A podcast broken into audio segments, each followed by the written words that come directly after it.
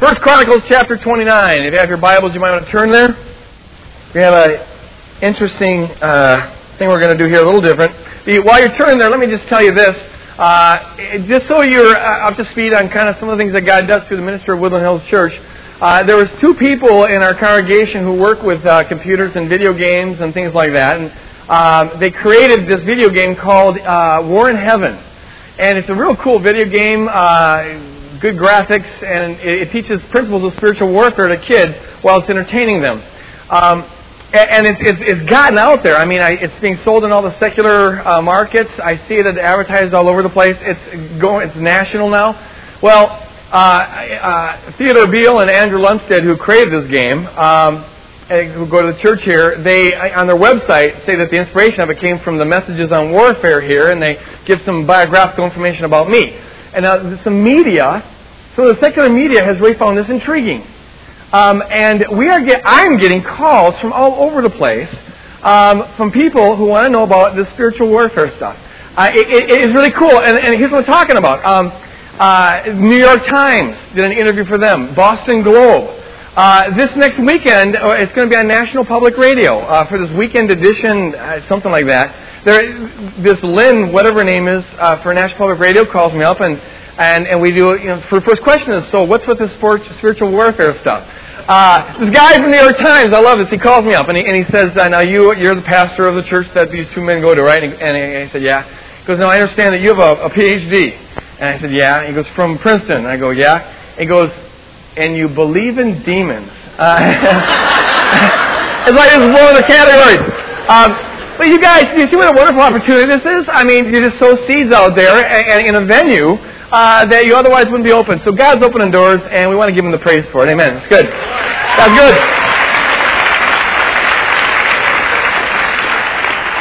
And for those of you who have teenagers who like video games, you might want to check it out. It's at Northwestern, but it's also in a lot of other places. We're in heaven. Okay, now here's the deal. This is our Pledge Sunday. This is the time where we're going to pool our resources and see whether or not we're able to, or see what happens with this Kmart building site. We're looking for a permanent home, moving in the Spirit. Just a word about that. At the end of this service, we'll be taking up those pledges. And so if you need to make those out now, do so, because we're just going to, at the end, celebrate the Lord and pass the bucket. But I was wondering, how do you do a service like this? They didn't teach me this in seminary. How do you do a Pledge Sunday service? So not having any educated way of doing it, I thought we'd go to the Bible, and there's a fundraising pledge time in the Bible in First Chronicles chapter 29. Here David is calling on the people to build this temple to the Lord, Solomon's temple. And what I want to do this morning is simply do 1 Chronicles 29. Let's just read through it and let's just do it. Then King David said to the whole assembly, verse 1 here, my son Solomon, the one whom God has chosen, is young and inexperienced. The task is great because this palatial structure is not for man, but for the Lord God. We're not going to have a palatial structure. We just want a structure. With all my resources, David says, I've provided for the temple of my God, gold for the gold work, silver for the silver, bronze for the bronze, iron for the iron, wood for the wood, as well as onyx for the setting. Is that onyx? Turquoise stones. You can tell I really operate with these jewels a lot. Turquoise stones of various colors and all kinds of fine stone and marble. All these in large quantities. Okay, so David's saying, boom, here, I'm getting behind this thing. I want you to know that I'm in on this. Here's what I'm donating to this temple. And he says, besides, in my devotion to the temple of my God, I now give my personal treasures of gold and silver for the temple of my God, over and above everything that I have provided. And then he lists the amount that is there. It says, now, who else is willing, in verse 4, who else is willing to consecrate himself to the Lord? David is saying, one way to consecrate yourself to the Lord is to get behind this building of the temple, and you've seen what I've done, and now who else wants to jump on this? Then it goes to the other leaders of Israel. This is God's principle of a leadership. Leaders have to set the example, and the people then are moved on to follow. Then the leaders of the family, verse 6. Then the leaders of the families and the officers of the tribes, the commanders of the thousands and commanders of the hundreds, and the officials in charge of the kings gave willingly. They gave toward the work on the temple of God, and then it lists how many things and money and stuff that they gave. Then it says that the people rejoiced at the willing response of their leaders, for they had given freely and wholeheartedly. I like the way that this text emphasizes the freedom that was involved here, the willingness that was involved here. The principle that you get here is that while most people have, I really do enjoy those Santa hats over there, by the way. They're very, very cute. There you go. I just noticed those. The principle that you get here is that while everyone has a right to privacy, leaders have less of a right than others because they have to set an example. And that example is a way of saying that the leadership is behind something, that they're on board with it, and you never ask people to do something that you yourself are not willing to do. And so you need to be up front with that. So in accordance with First Chronicles 29, I want to kind of tell you a little bit about what the leadership has done here. David is singled out, and then the other leaders are kind of spoken of as a group what they gave. So I'm going to single myself out and then tell what the group as a whole gave. My wife and I'm just saying this in the pattern of First Chronicles 29, have worked it out so that we're going to pledge $10,000 to this building fund by March 1st. And the other leaders of the church have gotten behind this, the people who are involved in the building committee, and the pastors, and all of them together, and they have pledged $72,000 for the building of this committee. Praise God, and the people rejoice. Amen. The point, it's not quite up to where David was, okay, it's not quite there, but the point is that it's not about the money, it's about the heart, and you need to know that the heart of the leadership is behind this. Whether we actually get the Kmart building or not, we're behind this conviction that we need a permanent location. And so so that needs to be said.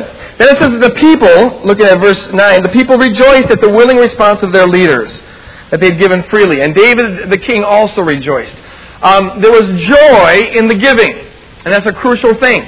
There's something intrinsically beautiful about seeing people get freed from the grip of money. There's something intrinsically beautiful about seeing people who are acting out the image of God, because God is a giving God, and He created us not to live our lives sucking life and off of things around us, but to be in a giving mode. And it's expressed most beautifully in the person of Jesus Christ.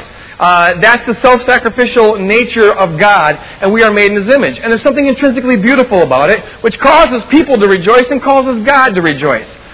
There is something equally ugly.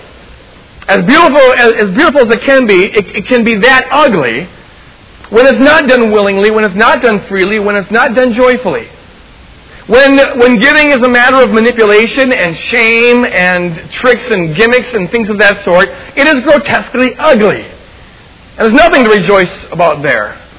But when it is done between a person and God, and it's done freely, and it's done out of an inner abundance, not because of any external pressure, but because of God's work in your life, there's something beautiful about it. One of the things that we're going to have some testimonies up here a little bit later on, but I want to give a little testimony right now.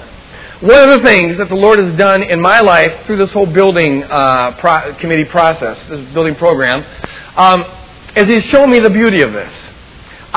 3 months ago, tell you that I was not looking forward to this at all. I had gnats in my stomach. I was not enjoying the ministry at all. I wasn't looking forward to this. I believed it had to be done. I believed it was supposed to be done, but it wasn't a joyful thing to me. It was a supposed to thing, and I wasn't feeling good about it at all. Those who have been around Woodland Hills for very long know that I don't very often talk on money. In fact, in the history of Woodland Hills Church, I've had 2 sermon series on financial giving, and one of them was last week. This isn't a common topic. And part of that's because I believe churches often talk too much about money, and people get sick of it, and a lot of you come from backgrounds where that was kind of a manipulation device, and so I'm sensitive to that. But there was more going on in my head about this issue that was causing the knots in my stomach than a godly pastoral concern. And God used this whole process the last 3 months to free me from something that was really big. I had, in my mind, I didn't even know I really had this, but I had some things in my mind, some lies about money that I think got rooted there, some strongholds that got rooted there at a very young age, and I wasn't even aware of them. I had a presupposition that I didn't know was there, that money was intrinsically evil, and it was dirty, and it was yicky, and you shouldn't talk about it. I'm not sure all where I got that, but some of it probably has to do with the fact that I was raised by a stepmother who had a lot of weird issues with money. She was as tight as a person could possibly be. She had been through the Depression and did funny things to her mind. When she gave a gift, she made you feel really guilty for it. And if you asked for a gift, Christmas time, we didn't have Christmas lists because you really got beat up for having one of those. How dare you want something? And so I tagged the very idea of asking for money in any context as being something that was bad. Money was bad.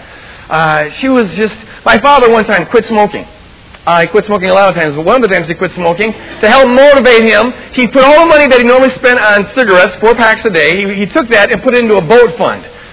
It's the only way he figured he could, trick his wife into letting him buy a boat. And he wanted a boat real bad. And so he earned the right to buy this boat by quitting smoking for a year and then bought a boat. If you quit smoking for a year, you have enough money to buy a boat. Think about that, smokers. It's expensive. Okay. We go out on the boat. He finally buys the boat. It's a little boat. It's a used boat, but we put a whole family inside of this 4-person boat. We've got about 8 people there riding along, and having a good family time. But my stepmother was so miserable. She made all of us feel miserable for him. How dare we have a boat, and how dare we have fun with a boat? That's the kind of mentality that was around there. She was so tight. That sounds like a joke coming up here. Rodney Dangerfield. My mom was so tight, let me tell you. I got no respect. She was so tight. But I'm telling you the truth. You won't believe I'm telling you the truth, but I'm telling you the truth. She rationed how much toilet paper we could use with each bowel movement. You were allowed 4 slices. I'm serious. Hey, back in my day, we didn't have toilet paper. I mean, what are you, spoiled here? And so, anyways, that does funny things to your brain. So whenever I would think about, money issues, I had this, it's kind of a neuro net, as we would say in TNT, that was the meaning of it for me. What God did through this whole process, and I'm not going to go into how He did it all, but He just freed me from that. Mainly by saying, Greg, first of all, money isn't intrinsically evil. The love of it is intrinsically evil. And by sharing needs with people, you give them the opportunity to get freed from that. And it's not about you, it's about me, the Lord is saying. And so you're not asking for anything. You're asking for me. You're just my spokesperson. And it's not your job to raise it. That was the big one. This isn't your job. Your job is to let out the need there, put out the vision there, and then let me work in people's hearts. And so I don't know if you noticed it, but for the last month or two, I've been kind of bold about this. And it really has been feeling kind of good. I listen to myself, it's like, whoa, that's kind of, you're out there. So praise God, He set you free. Amen? All right. It's beautiful. I'm seeing the beauty of God giving people the chance to contribute to something that lasts forever, because most of the stuff you give to doesn't. Then David, after the people rejoice, he says a prayer, and what he basically does is this. He reminds the people of who God is. Praise to you, O Lord, the God of the Father of Israel, from everlasting to everlasting. What David's doing here is saying this. In the middle of his fundraising, he wants to remind people that this isn't about a building at all. It's not about a building. It's about God. It's about Jesus Christ, though Solomon didn't know that at that point. But it was about God. Yours, O Lord, he says in verse 11, is the greatness and the power and the glory and the majesty and the splendor. For everything in heaven and on earth is yours. Yours, O Lord, is the kingdom, and you are exalted over all. Wealth and honor come from you. You are the ruler of all things. In your hands are strength and power to exalt and to give strength to all. Now, our God, we give you thanks and praise your glorious name. He just does a little catechism about who God is. And what he says there, and I want to do this because we're doing First Chronicles 29, I want to remind us about who God is. This isn't about a building. It's about God. And God is, he says, great, and God is glorious, and God is everlasting. And we need to just remember that. God is great. He's the creator of all. He's the ruler of all. And all that we have and all that exists comes from him. Every molecule in existence, every star that's created, it all comes from him. All of our life, every second of our life, every aspect of our life is a gift from him. The breath you just breathed came from him. Do you know that? It's a gift. Oh, he just gave you another one, didn't he? There he goes, another gift. It's a gift. And the thought processes that you have couldn't be there unless God was holding you into existence. The place that you live, the family that you have, the wife, the kids, that's all a gift. The bank account you have is all a gift. The eyes that you have, it's a gift. The ears is a gift. The mouth is a gift. It's all a gift. And God is to be praised and God is to be thanked. Amen? It's about him, you guys. It's not about a building. God is good. Praise God. And he's glorious. He's glorious. His love is radiant. It is as magnificent as his power is. He's loved us, the Bible says, with an everlasting love. This is what it's about. He's pursued us throughout history, and he's pursued us individually. And even when we try to push him away, he keeps on pursuing us, doesn't he? And even when we give him all the reason in the world to reject us, he keeps on pursuing us. and then He dies for us on the cross of Calvary, and if that wasn't enough, He comes and takes His residence inside of us. He's a radiant God, He's a glorious God, He's a great God, and He's an eternal God, David says. For He lasts forever and ever, always has been, always will be, and of His kingdom there will be no end. Praise God. What's going on right now is we're in the middle of a war zone, and God's laying the foundation for that eternal kingdom, and He's using us to do it. But what you need to know is, here's what it's about, is that when that kingdom comes, when that kingdom is finally set up here on the earth, it will never, ever end, because God is forever, and He's given to us the opportunity to live and reign with Him forever and ever. And that, my friends, is what this is all about. That's what it's all about from beginning to end. To just glorify God and to give others a chance to come into the saving knowledge of our Lord Jesus Christ. Then David, after having led them in this prayer, all that we have comes from Him. In fact, he says in here in the next verse that it's... who are we that we should be able to give this generously? Because everything comes from You, and we're just giving You back what belongs to You. It's an opportunity. It's a privilege to glorify God by what we give, by how we live, and by our words. Later on, he tells the whole congregation, praise the Lord. Praise the Lord. And so what I want to do now for the next 20 minutes or so is that we're going to have a couple people here who have agreed to give their testimony. God does incredible things. But we rarely I rarely know about it unless someone goes out of the way to tell me. And so we don't glorify God enough in our midst. The Bible says that the Lord is good. Let the redeemed of the Lord say so. We need to be saying it. This is called glorifying God. It's called giving a testimony. And you know that when God does something in your life, whether it's big or whether it's small, you have an obligation to tell people about it. He does it for your sake, but He does it also for His name's sake. And so you need to share. That's what builds faith. That's what gives glory to God. And so I've got some testimonies that I'm going to read. We've got some testimonies here, some short testimonies that we've got a bunch of preachers here, I'll tell you. But God's done some things in their life. Now just know this. It's good for us to do this, but it's a little strange because we don't do this very often. And so people may say things that you're not really sure about or whatever. You know, just forget about it. Focus on Jesus Christ and just enjoy the person's own experience of what God's done for them. Praise God. So who would like to be first here? We've got a... Where's our microphone? Right where? Oh, here. All right. Oh, this microphone. All right. Make sure you give your name and then share what the Lord's done in your life. And then I'll sprinkle in a couple of read-ins here as we go along. I'm Lynn Suter, and 2 years ago I decided that I didn't want to be a lukewarm Christian anymore, and so I decided to jump into this with both feet and see what happened.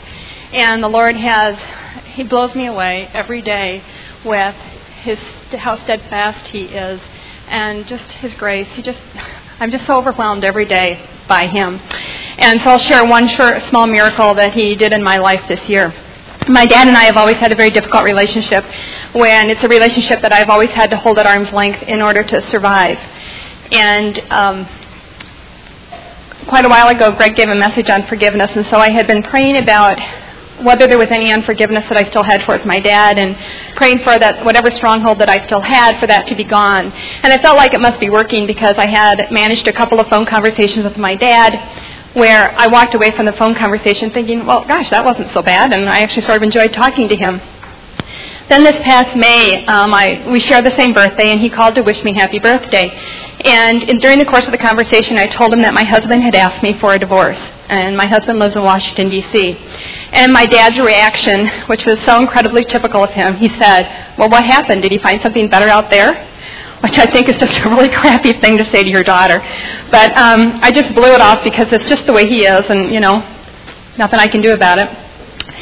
When I went to hang up, I said goodbye, and as I was hanging up the phone, the words, I love you, fell out of my mouth. And when I tell you they fell out of my mouth, I'm not kidding. I was so dumbfounded that I stood there with the phone, and I just looked at it, and I could not believe that I had said that. I mean, I knew that I had not said that. God had said those words for me. And I burst out laughing because I knew that I had not done that God, in His infinite mercy, had said those words for me.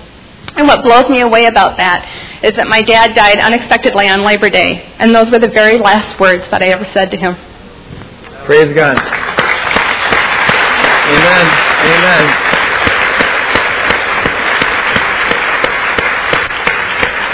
Amen. Praise God. Let me read to you a short testimony that was written in by Ann. She was a woman she described herself as being in a deep rut, emotionally and spiritually. Through some classes at Woodland Hills Church and talking to one of the pastors, she said she began to really discover her gifts. She suffered from extremely low self-worth and developed a confidence in herself that God had a special purpose for her, that she could actually be used in ministry, and that God wanted to use her in that. She felt led to go back to school and finish up her college education, which she hadn't done, but she didn't have any money. And so she just put it before God. She felt led to go back to school, but just said, Lord, will you provide the means? And the result of the whole thing was that she's now back in college, and 75% of her tuition has been money that's been given to her. So praise God for that. Good morning. My name is Laura Sundman, and I started coming to Woodland Hills about a year ago. And what I like the most about Woodland Hills is that they promote us to be real. And I have found the more real I am with God, the more He makes Himself real in my life. The 90s started out kind of difficult for me. It's been a tough decade, and can't wait to get over it. But it started out with a friend of mine being raped and murdered. I had a dear cousin killed in a car accident at age 26. I myself was attacked with two co-workers in downtown Minneapolis by a gang, which I did survive. And through the midst of all that, I was also going through a divorce. So for a while, many Christians turned their back on me, and I didn't have a home church. And I'm just very thankful to now have Woodland Hills as my home church. The first day I came in here about a year ago, I just felt His love and His acceptance, and I'm here to say that God is with me, and He's carried me. I mean, He just wings once in a while, but He carries me. And I'm thankful to be here. Praise God. Thank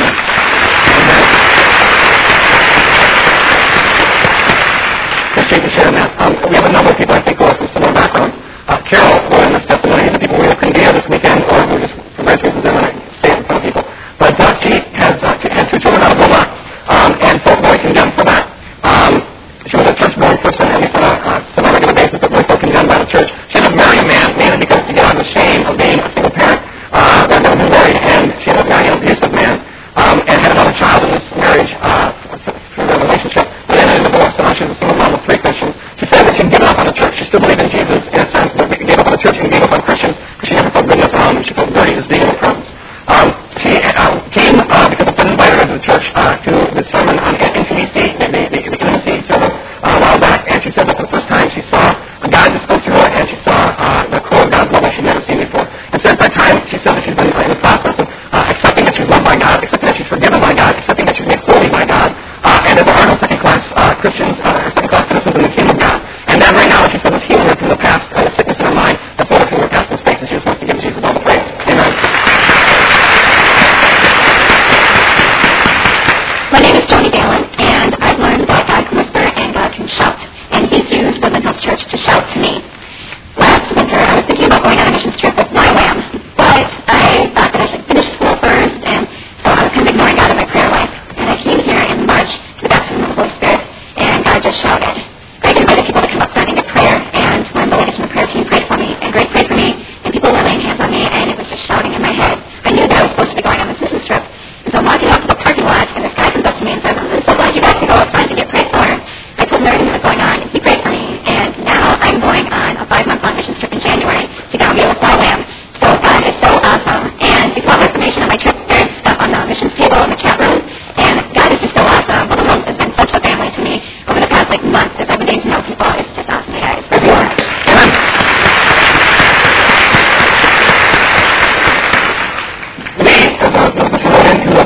The Christianity of the Jews was on fire as a kid, but it died.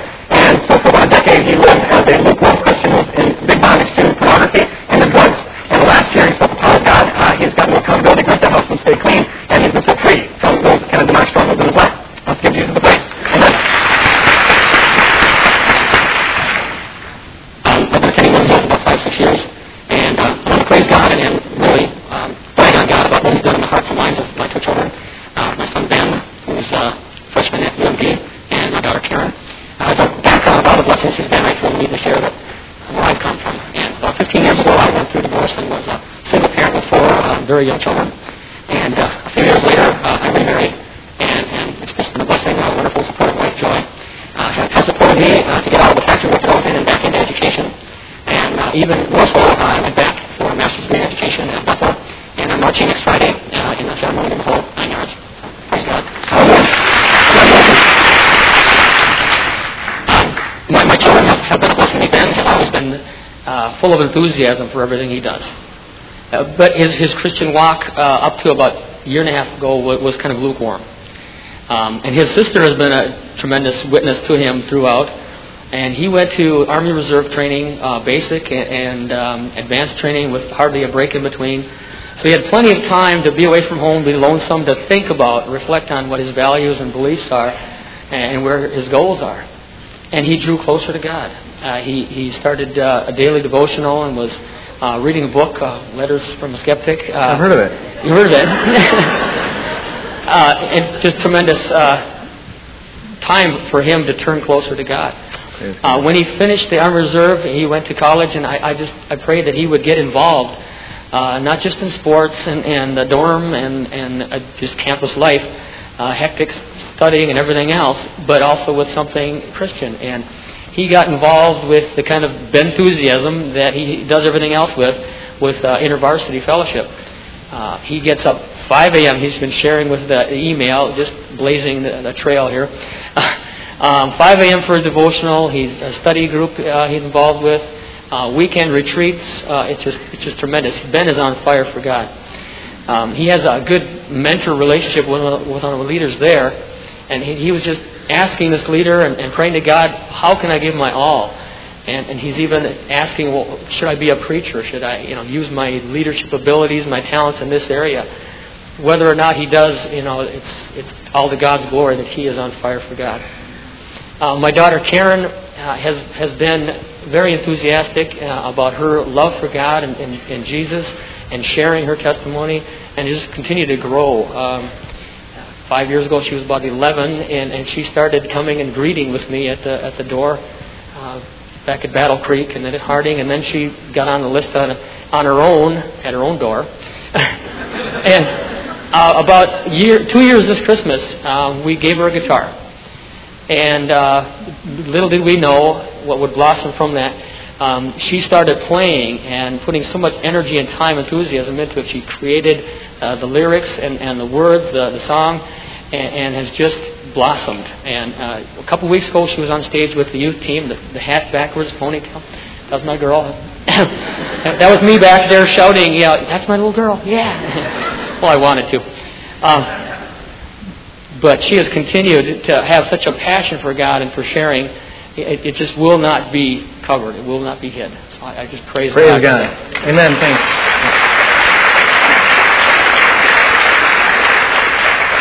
And just a little inside information about Pat. We used to run ultra marathons together. He still does them. I've since gotten sane. But there'd be these races of 100 miles or 100 kilometers and 50 miles, and we used to train together. And we'd go to Afton Park to run on Saturday mornings for 6 hours. Do you still do that? Once in a while. Okay. He's a good runner, man. He can still break 3 hours in the marathon. Anyways, we'd share a lot. And, I know kind of where the family was then and where it is now. And it really is all to God's glory, the things that God has done in your family's life. Praise God. Go ahead, Pete. As I was sitting here this morning, I was thinking about a movie that I saw not too long ago. And I know Greg occasionally reveals movies that he's seen. But the movie is Dead Poet Society. Have any of you ever watched it? And Robin Williams is a teacher in a literature class, and he wants his students to gain a different perspective about life and school and everything. So he has them all get up on his desk and look around and see how things are different. And I was just applying that to this situation. It's different standing up here than sitting in the back where I usually sit. Replay. But what I was going to say today, about 6 months ago, I made a decision to commit more money towards tithes. And it wasn't an easy decision, and I didn't want to do it, but I felt like I was being prodded by God. And ever since I made that commitment 6 months ago, I've been blessed financially. And now I have more money than I've ever had before. And also, I've been able to, apply more money towards my debt. And actually, after paying on my bills, I have more money left over. So the Lord's just been blessing me and helping me to prosper. And then also, the Lord surprises me occasionally. Last weekend I was balancing my checkbook and I noticed that I made an error. And I've made errors in the past, and usually they're little ones and usually not in my favor. But the error that I made this time was I forgot to mark down $270 that was in my deposit column of my statement. So $270 richer, and it really helped me out, and I praise God for that. Thank God for errors. And one verse that has really inspired me is from Proverbs 11:24, and it says, "One man gives freely, yet gains even more. Another withholds unduly, but comes to poverty." So may the Lord bless you as he's blessed me. Amen. There you go.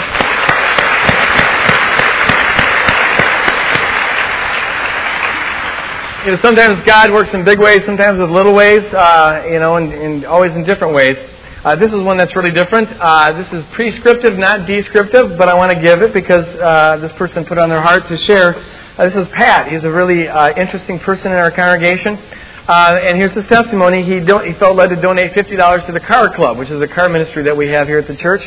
That night, he stopped by at a gas station to, as he says, pick up some smokes. He bought a lottery ticket. He doesn't normally do that, but he just felt led. I don't know. He wanted to build a lottery ticket. I'm not going to say felt led, but he bought a lottery ticket. Hey, let God be God. And he won $50, okay? Praise God. Now, that's just the beginning of the testimony because he shared this with a friend of his who chalked it up to luck. And Pat said, no way, this is not luck. And it gave him a chance to tell him about God and about Jesus Christ. And now they have an ongoing conversation about the Lord. So, let God be God. Praise Him.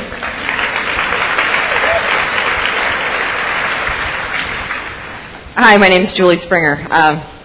A little while back, my girlfriend asked me to go to Glamour Shots with her, and I said, no way, I'm not going over there. But she begged me like only girlfriends are allowed to beg, and so I finally gave in, but all the way over there, I kind of complained to her the way only girlfriends are allowed to complain to. I can't believe you talked me into this is awful. And we were going over there in rush hour traffic, it was the dinner hour, and we rushed and rushed and rushed to get there, and once we got there, we had to sit there and wait. And it was getting later and later, and finally we found out we were both going to have the same gal doing us, so it was going to be even longer. So I went ahead and let my girlfriend go first so I could run around in that cute little tank top longer for all the shoppers. Thanks for sharing. So then it was my turn in the chair, and we did small talk and stuff, and finally she was almost done. She said, I'm so tired, I tell you, I can't wait to get out of here and get home. And I said, I want to go home, too. I'm really looking forward to getting back in the book I'm reading. And she says, oh, what book is that? And I was like, The Handbook of Spiritual Warfare. So the whole room got really quiet. And she's like, oh, what's that about? So I started telling her about the kingdom of God. And she asked me if I was born again. And she got finished up, and we were walking back toward the dressing room. And about halfway there, she turns around. She says, you know, I want to be born again, too. How do you do that? Praise God.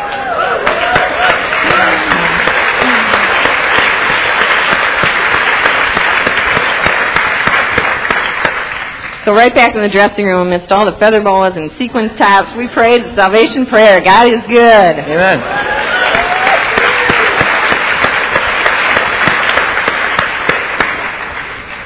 Sean was a young man who was constantly in trouble, and was getting horrible grades, wanted to drop out of school, and felt he had no reason to live. I guess 2 years ago now, his aunt invited him to church. And she, after one of the services, led him to the Lord and accepted Jesus Christ as his Savior. He's now stationed down in New Mexico in the Air Force, and he says he's running marathons, he's living for God, he's got a reason to live, and he never knew life could be this great, and his heart's so full of love, and he wants to thank the Lord Jesus Christ for changing him. Amen. I've got a different movie. How about Groundhog Day? This is our third service, Groundhog Day. It gets weird after three services. Over and over again, same time. Okay. I'm Mary Fontaine, and I've been going to Woodland Hills since 2 weeks after it started. So when we were at Battle Creek, and it was a little teeny church of like a couple hundred people, and we just got to North Heights, which was huge. So here we are in this big church. We're still little. Okay. A few years ago, I was getting ready to sell my townhome, and my husband said, no, I don't think we're ready to sell the townhome yet, and God said, no, time isn't ready yet, and I was mad because we're four people in this two-bedroom townhome, and my kids were about 6 months and about 3 years at the time, and I just thought we were outgrowing this place, we need to move on. Well, I was mad that my husband said no and God said no, but then this last year, in 98, on the 30th of June, God had told me no realtors, no signs. A year ago, last spring, I felt it was time to go ahead and sell the home. So without any realtors or any signs? Without any realtors or any signs. Okay. So on the 30th of June last year in 98, I was taking care of a friend's kids that were 3 and under, 2 of them 3 and under, and then my 2 3 and under. And she was away golfing, and she came back, and, I mean, they had trashed my house. And we had lunch, and we walked over toys, literally walked over toys with trash, went to the park. And on the way to the park, I saw this Lexus driving down the road looking at for sale signs in my neighborhood. And I said to my friend, you will take the kids to the park, and I'm going to catch up with this car and see what they're all about. So I went over to this car, you know what's going to happen. So I went over to this car, and it was an older couple, and they were saved too, and they had been praying for a townhome. And I asked them, looking for a house. They said, yeah. And so they went over to my house, and they walked in, and they'd had kids before, so she's like, oh, don't worry about the mess. And so she looked at my fireplace marble, and she said, oh, that's going to go perfect with my furniture, and oh, you're stamping, and blah, blah. And her husband, all he cared about was how many cable boxes, and could he add more, because he was retired. And they bought my house. I called my husband at work and said, Kevin, what do you think? And he said, great. So the realtor was a family friend of theirs, and ended up doing our paperwork for nothing. And we used him to find our house, which is another answer to prayer, too. I had prayed for a house with woods, and I really felt like the Lord wanted us to stay in Woodbury. And I didn't feel that affordable housing in my price range was in Woodbury with woods. And so I was looking in Centerville, Hugo, all over the place. And my husband and I were looking on the Internet one night, and we found this house in Woodbury, backs up to a horse ranch. I don't own the woods, but I back up to them, and I have horses along my Let back. Them pay for it, yeah. So I'm reaping the benefits of someone else's, yeah.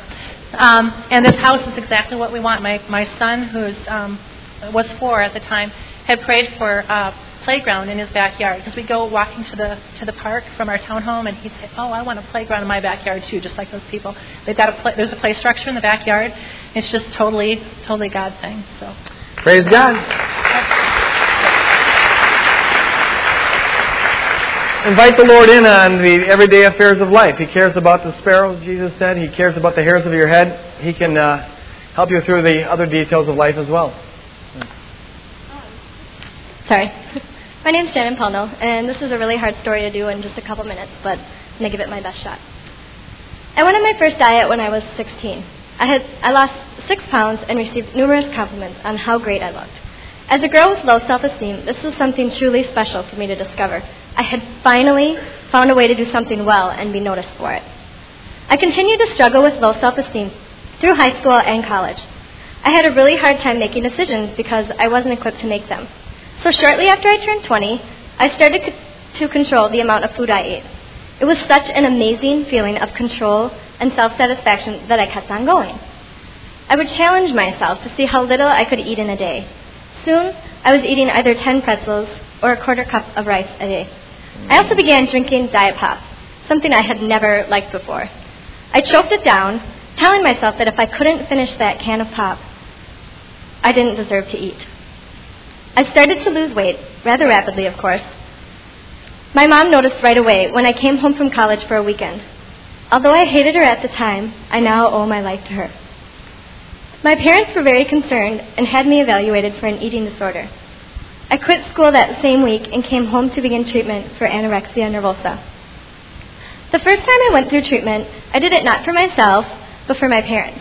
It was painful, and I eventually gained the weight I had lost back. The following winter, however, I relapsed and lost an even greater amount of weight. Once again, I entered treatment, and it was even harder this time because I knew what was ahead of me. My pastor came to visit me during this visit to the hospital and asked me, where was God in my life? I didn't answer, because I honestly didn't know. My mind was a jumbled, hazy mess. The thing about anorexia is that all of your energy, all of your mind, is focused on how to become thinner. There's no room left for anything else. When I was well enough to return to work, a coworker remarked, Shannon, God made you just the way He wanted you. This again fell on deaf ears. My brain was still so diseased and unwilling to hear any truth if it involved me gaining weight or eating a normal amount of food. My battle was still far from over. I still believed in Jesus, and I believed that I would go to heaven once I died. What I didn't know at the time was that He was what I needed to free myself from this disease. The very next winter, I once again entered treatment. I went in kind of for a refresher. I'd kind of, learned everything twice. I'm not sure that this was very helpful, but it helped to ease my parents' and friends' minds. See, I was a people pleaser, and I couldn't stand to see people hurting. I continued my therapy sessions once a week with a therapist who knew about my faith. She challenged me to look at my disease seriously and to listen to my heart, for she knew the Lord was still alive in me, even when I didn't. At this point, I had a sort of pattern down. Get well enough to get people off my back, and then fall back into the habit slowly, and then get well again, and then fall back in, and, it goes on forever. However, I didn't think that I had the power to change it. I still believed in God, but I didn't really believe he had a part in the healing needed to rid my body of this demon. The problem? I had lost a friend to anorexia nervosa at age 18. At her memorial service, a letter was read that she had written asking God to heal her, but that if he couldn't, to please take her. Well, she was taken from us, so I believe that God didn't know how to heal people from this terrible disease, something that I am sure the devil created. I continued my therapy weekly for the next 6 months or so. I slowly started to turn it over to the Lord and asked him to help me. I started to listen to the voices around me and trust them. My coworkers' words were finally heard. God had made me exactly the way he wanted me. I started to believe that I was special, created in his image, and had so many blessings. I was given my life back. Enter Woodland Hills, about 2 years later. My friend and I had begun attending different churches to find somewhere where we thought we fit in. The first message I heard had me really excited. I really felt I could hear God's voice here. We continued to come week after week, and each time God's voice became louder and louder. His message for me, share your story. So here I am, sharing my story, hoping to help anyone, someone, and to thank God for giving me life. Amen. Praise God. Praise God. Amen. There were two young women asking for you. I couldn't find you after the service. Can I talk to you after the service? I'll forget that if I don't think of it now. Because there's a lot of young women who struggle with that sort of thing. There's another testimony here by a woman who wanted to remain anonymous, but this is another thing that God has just given us a ministry in this area. A young woman who at 17 had an abortion, and at age 25 still couldn't forgive herself for it, and just was overwhelmed with guilt. And this last year, the Lord, it just got through to her the message of forgiveness and the message of healing. And she now just wants to praise God that she's going on with her life, learning from the past, but not being bolted and chained by the past. And she attributes this freedom to Jesus Christ's work in her life. Praise God. Amen.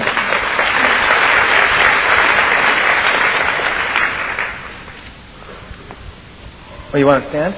Oh, okay. Hi, thanks for having us here today. My name is Lisa, and the things that I'd like to share are that this morning I woke up sicker than a dog. So if I turn green, you won't know I'm wearing green anyway. But I'm fine, and God's the victor. And I just want to say that you can experience peace and joy and love even when you're sick or when you're, you don't know what's going to happen tomorrow. Or if you're waiting for something, we can have joy and peace today, and God's really shared that with me. I started coming to Woodland Hills 2 years ago, and it is here where I did meet the Lord as my Savior.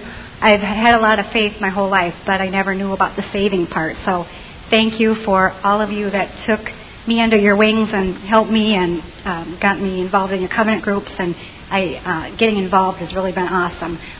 Part of the growing, I think the most important part of growing as a Christian, whether you're a new Christian or an old Christian, is spending the time with the Lord, yourself, with the Word and in prayer. But I also believe that it's been very helpful for me to get involved in anything that I can. And not to mention the fact that if you do have issues or problems or sins, you can't carry those burdens alone. You really need the help of your fellow Christians to pray to God for those things.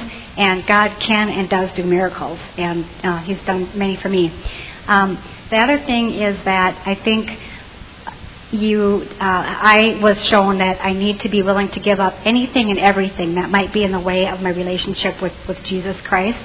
And I've had a lot of, things happen the last couple of years, a lot of, bad things, if you want to call them bad, but I believe that God does use all circumstances. And what it came to tell me was that the only thing we really need is Jesus Christ. That's the only thing we need. And my big thing was I always thought that, I wasn't going to be rounded if I didn't, wasn't married and all that. And I think that God sometimes will withhold that blessing, really get me going. So I go to the grocery store and I'm shopping, and I've been worried about finances this year because my income's been down a lot. And I will go through the grocery store, and he happens to put the things on sale that I buy, and they're right in the smack in the center of the aisle. So, I'm going through the store, and I'm saying, praise Jesus, thank you, Lord. And people are looking at me like, let's move over. I don't know about this lady.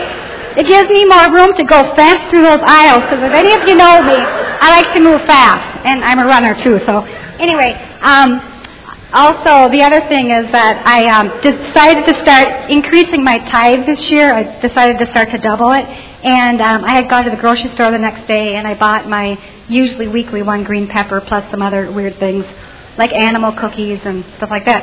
Anyway, so I got my green pepper. I went home the next day to slice into it, and there were 2 green peppers in my bag. And I thought, no, I'm not losing it. I went through my receipt in the trash. Sure enough, 1 green pepper was purchased. So I decided to increase my money to God, and He's giving me a bunch. Double the peppers. Right. Hey, he did it with wolves and fishes. Why not hot peppers? Right.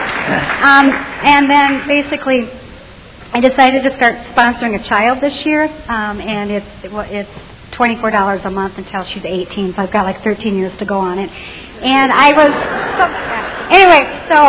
was kind of worried about, my finances again, and I shouldn't be that way, but I sometimes get that way. And so I had opened my mail, and one of my insurance bills had gone down exactly the same amount that the sponsoring the child. And I was in my car at the time. I pulled over, and I just sobbed for several minutes. Because, the God that takes that much pleasure in, just helping you with those little things, just think what, other things He wants to do for us.